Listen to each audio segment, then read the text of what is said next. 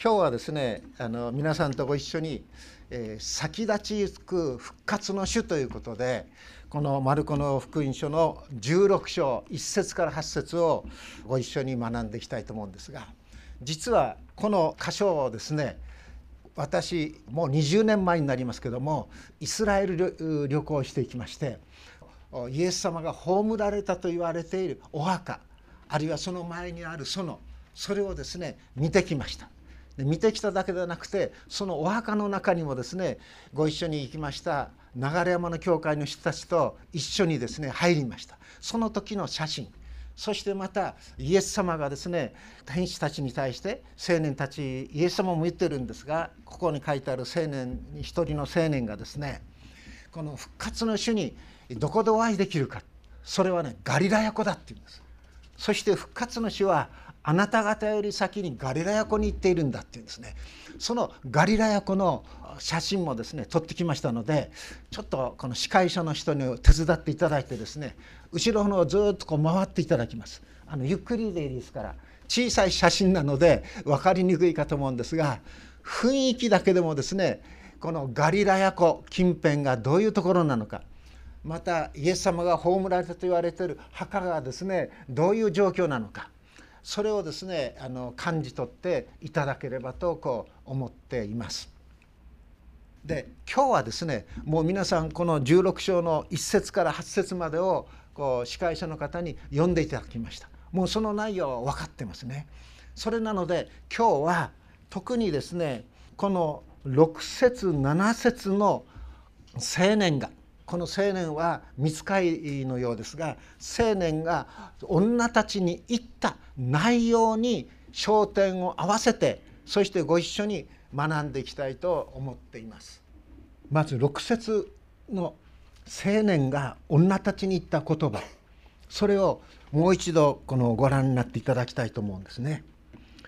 青年は言った驚いてはいけませんあなた方は十字架につけられたナザレ人イエスを探しているのでしょう。あの方はよみがえられました。ここにはおられません。ご覧なさい。ここがあの方の収められたところです。ですから行ってお弟子たちとペテロにイエスはあなた方より先にガリラヤへ行かれます。前に言われた通りそこでお会いできます。とそう言いなさいと言うんですね。えー、このマルコの福音書はですね主にどういう人をこの念頭に置いて書かれたかと言いますとギリシャやローマにいる人たちを念頭にこう書かれました。ですからできるだけね天使とかそういう言葉を使わないで表現できればその言葉を選んでいったようです。ですからここにですね青年がってこう出てきますがマタイの福音書あるいはまた他の福音書を見ていきますとこの青年をこの他の福音書ではですね「見つかい」と呼んでいます。見つかいが現れたっていうんですね。その見つかいがどこにいたのかそれがですねこの五節の中ではっきりと言われています。その見つかいがすなわち真っ白い長い衣をまとった青年は墓のどこにいたかというと右側にいたというんですね。右側にいたんです。もう真っ白いもう天使のように本当にいやこの光り輝いているお方が人がですねそこにいた。でもその大きなさっき見ていただきましたけどもその大きな墓のどちらにいたのか右側なのか左側になのかちゃんとですね右側にいたって書いてあるんです。ですからこの時の3人の女たちの視力は木は転倒していったっていうふうにも書いてありますけども木は確かだったんですね。はっきりしていたんです。ですから右側にいました。なぜ右側にいたか。この写真を詳しく見ると分かるんですが右側の方にですね墓の右側の方にちょっと高いところがありましてそこにイエスの体を収めたんですね。ですからイエスの体が収まられたそのところに青年はいたということなんですですから右側にいましたですからこの女たちははっきりとものを右か左かわからないそういうですね混乱した状況ではなかったということがここからもわかると思うんですね。そしてその言った言葉の内容何て言うかというとあなた方は十字架につけられたナザレ人イエスを探しているのでしょう。この女たちが探しているお方が何であるかということをこの青年ははっきりと知っていました。すなわちこの青年と女たちが前もって交わった話をしていた。そういうことではないですね。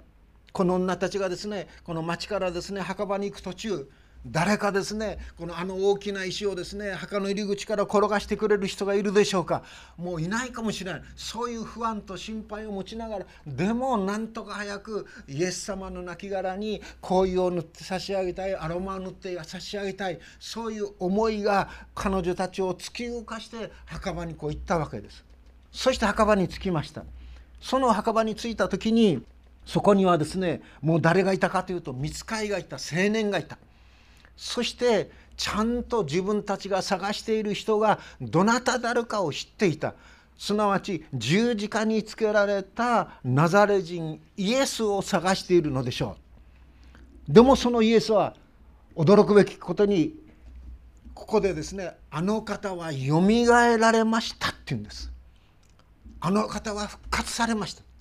あの方はよみがえられました。ここにおられませんって言うんです。ですから墓の中にいないっていうんですね。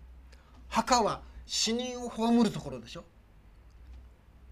ですから墓の中にいません。ここにおられません。ご覧なさい。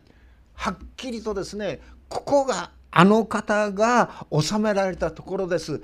あのイエス様の体がですね天布で巻かれてそして収められた場所がここです。あなた方もそれをきちんとですねあのヨセフさんと一緒に見たでしょう。ここがあの方の収められたところです。はっきりそこ指します。でもここにはおられないっていうんですね。ここにいないっていうこと驚きですよね。そしてさらに続けます。ですから言ってお弟子たちとペテロにこうこう言いなさいって言うんです。お弟子たちとペテロにこう言いなさい。ここでですねペテロという人物を頂点にしてこのメッセージをすることも可能なんです。何回も私はここを話させていただきました。ですからこの箇所をですねこの話す時にですねある意味で私の中にですねちょっとサボり癖がですねふっと出てきてねあああの箇所を今度は話すのか。じゃあそんなに準備しなくていいわ。もうメッセージの内容が頭に入ってるわ。ああちょっと楽できるわというようなささやきがね起こったんです。いやこれくせ者ですね。そうするとですね自分の中に感動がないんですよ。ああここね私もかれこれもう4546年牧師してますからね。復活の力で大体ここを話すわけですよ。するとイエス様が復活した復活した。もうそれがですねコピーライターのように口からポコポコポコ出てくるんです。でもその背景に驚きがないんです。そこにあるですね命の感動というものがなくなってきてしまうんです。ただ単に機械的に言ってしまうだけになってしまうんですね。でもそれでは本当に命のお言葉を伝えるものとして最もふさわしからぬそういう姿勢です。心の状況です霊的な状況ですですからここをですねもう一度じっくりこう読み進んでいくその時に私に気づかされたことは何であるかというとイエスはあなた方より先にガリラヤへ行かれますという言葉だったんです。イエスは復活の死はあなた方より先にガリラヤに行くんだって言うんです。これを書いていくならば復活の主は私たち一人一人よりも先に歩いていてくださるお方だということです。主は先に行ってくださるんです。復活の主は私たちより先に行ってくださるんです。今日という時にイエスは私たちと共にいてください。しかし明日も明後日も未来もイエス様は先に行ってくださるということですね。先に行ってくださるゆえに私たちはどんなに状況が厳しくなっても険しくなってもまた混乱に見えるような中にあってもそこに一筋の光というものを私たちは見いだすことができるんですね。しかも先に行ってしまう。でもあんまり遠くビャーッと行ってしまうと点になって見えないでしょ？今も私忘れません。何回か言いましたけどね。ある牧師の奥さん。旦那さんはね本当に立派な先生です。尊敬してます奥さんもね。でもねある時ねこういう話したんです。うちの主人の背中が遠くに行ってしまってね手が届かないような感じがするんだってんです。こんな寂しいことないでしょう。主人の背中が遠くに見えるんですって言うんです。すなわちそこに生きた交わりがないということです。安らぎがないということです。それから数年その方は大変な苦労の中を通られました。今は違うようですね。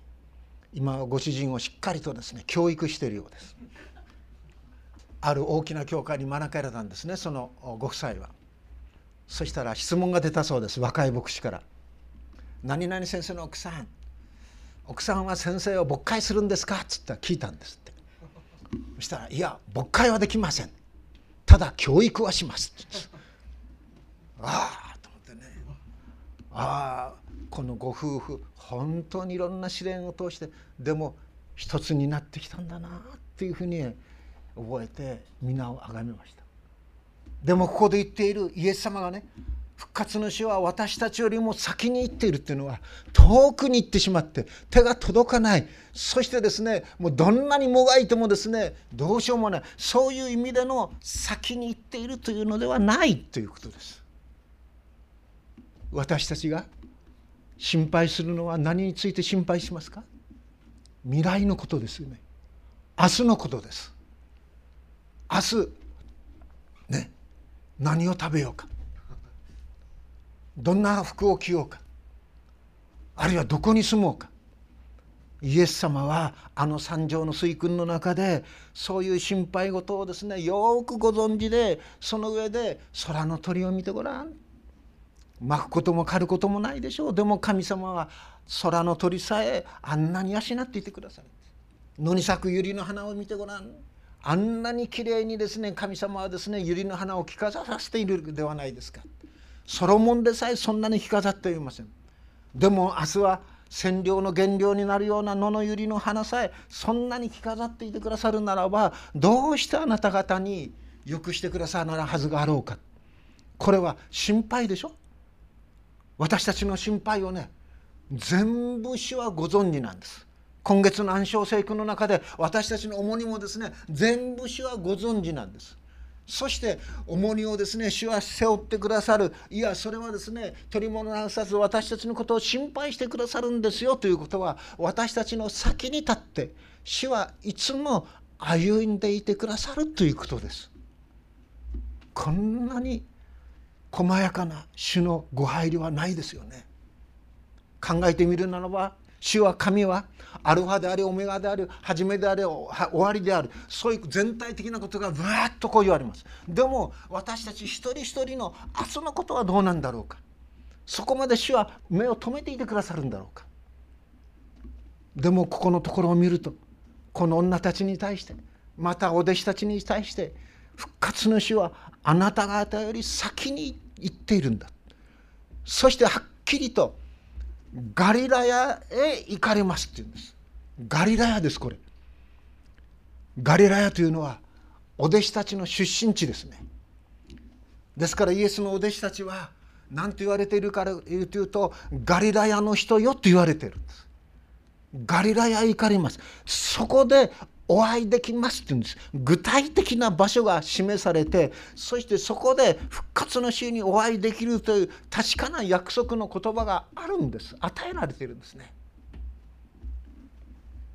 お弟子たちにとってガリラヤはどういうところでしょう？自分の出身地でしょ？自分たちがですねイエス様に出会ってイエス様の言葉を聞いてイエス様についていったそういう場所ですよね。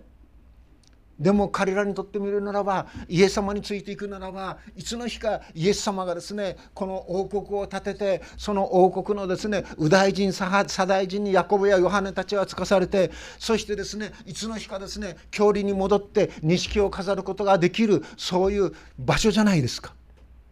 でもこの時のお弟子たちはみんな失望のですね落胆のですねどん底にいたんです。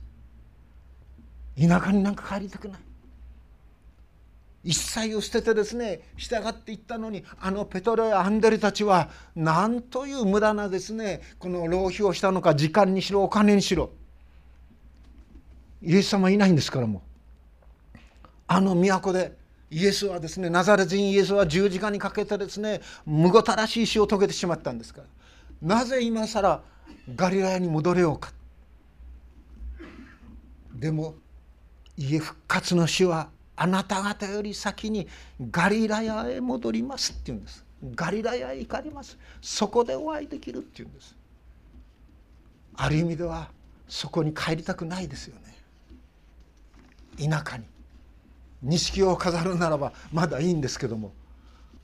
でもガリラヤに戻りますって言うんです。そして私たちはガリラヤへ戻ったお弟子たちが復活の主にお会いする。その箇所をマタイの福音書にしろヨハネの福音書にしろそこで学ぶことができますよね。そして特にヨハネの福音書の21章を見るとその時お弟子たちはガリラヤ湖で何をしていましたか？元の職業に戻るんでしょ？漁師になるんですね。ガリラヤ湖で漁師漁をするんです。彼らはガリラヤに行きなさいというのガリラヤ行きました。ガリラヤ行って彼らはですね漁をするんですね。でもヨハネの21章のところを見るとその世はですね一匹も取れなかった。3年半そのブランクがあったのせいか分かりませんけども一匹もですね魚が取れなかったんです。虚しかった。ああやっぱちょっとなんかやってないとですね腕が落ちるなということかもしれませんよ。ヨハネの21章の3節4節のところを見ますと21章の3節ヨハネの福音書です。シモン・ペテロが彼らに言った「私は漁に行く」彼らは言った「私たちも一緒に行きましょう」って言うんですね。彼らは出かけ小舟に乗り込んだしかしその世は何も取れなかった夜通し網を打ったけども何にも取れなかったガリラヤに行ってそして漁を始めた。彼らにとっては生きていかなくちゃならないですから。漁をしてそして生活の糧を得ようと思ったんでしょう。でも一つも取れなかった。でも彼らにとって失望落胆のその極み。イエス様についていくならばですねもう本当に全てがですねバラ色のように見えた。彼らにとってイエスが十字架につけられてそして葬られるんでしょ。万事休すですよ。そしてまたガリラヤに行って自分たちのかつてのですねその手の技でですねたくさんの家の人たちをですね支えることができたそういう腕も何にもここではですね力がない。そういう時に4節夜が明け染めた時イエスは岸辺に立たれたっていうんですね。夜が明け染めた時イエスは岸辺に立たれた。けれども弟子たちにはそれがイエスであることが分からなかったんです。岸辺にイエス様が立たれているにもかかわらず100メートル足らずですよ。100メートルという距離はですねすっきりとしている距離です。でもそれがイエスであることが分からなかったんです。でイエスは彼らに何て言われかと子供たちを食べるものがありますありませんねと尋ねるんですね。はいありません。イエスは彼らに言われた船の右側に網を下ろしなさい。そうすれば取れます。そこで彼らは網を下ろした。するとおびただしい魚のために網を引き上げることができなかった。そこでイエスの愛されたあの弟子がペテロに言った「主です」って言うんです。彼らがイエスに従う。その証明のその一歩を踏み出した時ものことを彼らは思い出したんですね。主だって。復活の主だって。するとシモン・ペテロは主であると聞いて裸だったので上着をまとって湖に飛び込んだっていうんです。こういう状況です。こういう状況の中で彼らは復活の主にお会いするんでしょう。そこでお会いできます。確かにお会いできた。あって彼らが再確認されたものは何であるかというならばもう一度私に従ってきなさいという復活の主の使命の再確認です。復活の主の使命の再確認ですね。イエス様に従って伝道師になったり宣教師になったりそういう働きについていったりする時に必ずいくつかのいろんな試練山がにぶつかります。その時にもうやめようかと思うそういう気持ちがどうしても出てきます。失望落胆の中にあってですねそしてもうこれ以上進めないっていうそういうところが出てきます肉体的にも健康的にもあるいは精神的な面でもいろんなそういう試練に合わされますでもそういう時にこそ最も自分が弱く愚かでみすぼらしくて誰にも顔を合わせたくないと思われるそのような時にこそ復活の死の声が聞こえる時なんですね。復活の命に預かれる時なんです。まさにお弟子たちはガリラヤ湖でそういう復活の主のご配慮に預かります。そしてイエス様は特にペテロに3度語りかけるでしょあなたは私を愛しますか？ねアガペーの愛を使ってイエス様はペトロに「あなたは私を愛しますか?」と答える問うんですそうするとペテロはですね「はい私があなたを愛することはあなたがご存知です」と答えるんですけどその時ペテロはですね「アガペー」という言葉を使わないんです。使えないんです。フィレオなんです。私の言う愛というものは神様虫の愛あなたの言うような清められたそういう愛にまで私は到達していません。私はフィレオな友情のようなそういうものでしかありません。でも私があなたを愛することはあなたがご存知ですとペテロは答えるんですよね。でもイエス様はそれを受けて私の羊を飼いなさいって言うんです。さらに2度目にもイエス様はですね「あなたは私を愛しますか?」やはりアガペーの愛を使ってペテロに尋ねるんですそれに対してペテロはまたフィレオの愛を使ってイエス様に答えていくんですねそして3度目に「あなたは私を愛しますか?」とイエス様が問う時にイエス様はペトルにどういう言葉を使って問いかけるかというとアガペーじゃなくてフィレオナイを使ってペトロに問うんですあなたの到達したその愛アガペーまでいかないかもしれない。虫の絶対的なそういう愛までいかない。まだ人間的なそういうですね友情的なそういうものにですねまだあなたは踏みとどまっているかもしれない。でもそこまでイエス様は降りてきてあなたは私を愛しますかとイエス様はペテロに問うんですね。その時ペテロは「はい私はあなたを愛します」とやはりフィレオの愛を使うんです。すなわちこの21章で復活の日にあった時にイエス様はですねペテロの心の状態にまでずっと降りてきてそしてペテロと同じところに立って「あなたは私を愛しますか?」とこう尋ねるんです。ペテロも「はい私はあなたを愛します」フィレオーナ愛を持って答えていくんですねでもその後ペテロはですねその愛が人間的な友情をはるかに超えたまことに神の愛にいや神の愛そのものだと言ってもよいようなイエス・キリストのために苦しみを受けるならばこんなに嬉しいことはないとあの使徒行伝の中で人の働きの中でペテロはですね証しし始めるんでしょ？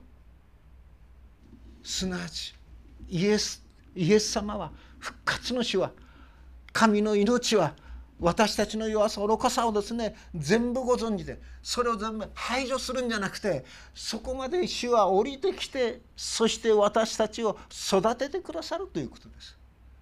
私たちを引き上げてくださるんだということですね。そういう意味においてイエス様はガリラヤへ行きなさいって言ってるんです。そしてゆっくり復活の主との交わりの中でお弟子たちを導き支えていてくださる支えるそのお方なんですね。さあイエス様の時期の弟子たちはこのようにガリラヤでイエス復活の主にお会いできました。じゃあ私たちはどこでイエス様にお会いできるんでしょう？私たちはどこに行ったらイエス様にお会いできるんでしょう？それはマルコの福音書の中で16章の15節なんですがイエスは彼らにこう言われた。全世界に出て行き全ての作られたものに福音を述べ伝えなさいっていうんですね。福音宣教の中で私たちは復活の主にお会いするんです。イエス・キリストは宣教という主ご自身の御業において先立たっていかれるお方なんです。まさにイエス様の復活は私たちの未来に対するそういう心配を全部取り除いてくださいます。それと同時にイエス様の十字架というのは私たちの過去の歩み方。なぜあの時ああいうことをしてしまったんだろう。なぜあの時ああいうこの出方をしてしまったんだ。なぜあの時こうだこうしなかったんだろう。そういうですね過去を振り返る時に私たちはですねどうしても後悔の念というのが出てくるでしょ。もうなすすべもないものが過去を振り返る時出てきます。でもその過去を全部清算して全部良きに書いてくださるのはイエス・キリストの十字架なんです。十字架は私たちの過去を全くですね許してくださいます。イエス・キリストの復活を分かって私たちの未来に対して道をしっかりと開いてくださいすなわち十字架の死とイエスの復活はそれこそが福音なんです。福音は私たち全体を神の命の中に守り支えてくださる方だということですね。そのことを私たちは覚えていきたい歩んでいきたい。そして小さなものに私たちの目を心を止めていきたいと思うんです。まことに宣教の言葉語られた復活の主にお会いした人たちの言葉を聞いて神はイエスを死者の中からよみがえらせたと信じるならあなたは救われるとあるでしょ。この信じるというところに復活の死とお会いできるんです。イエスを死と信じる。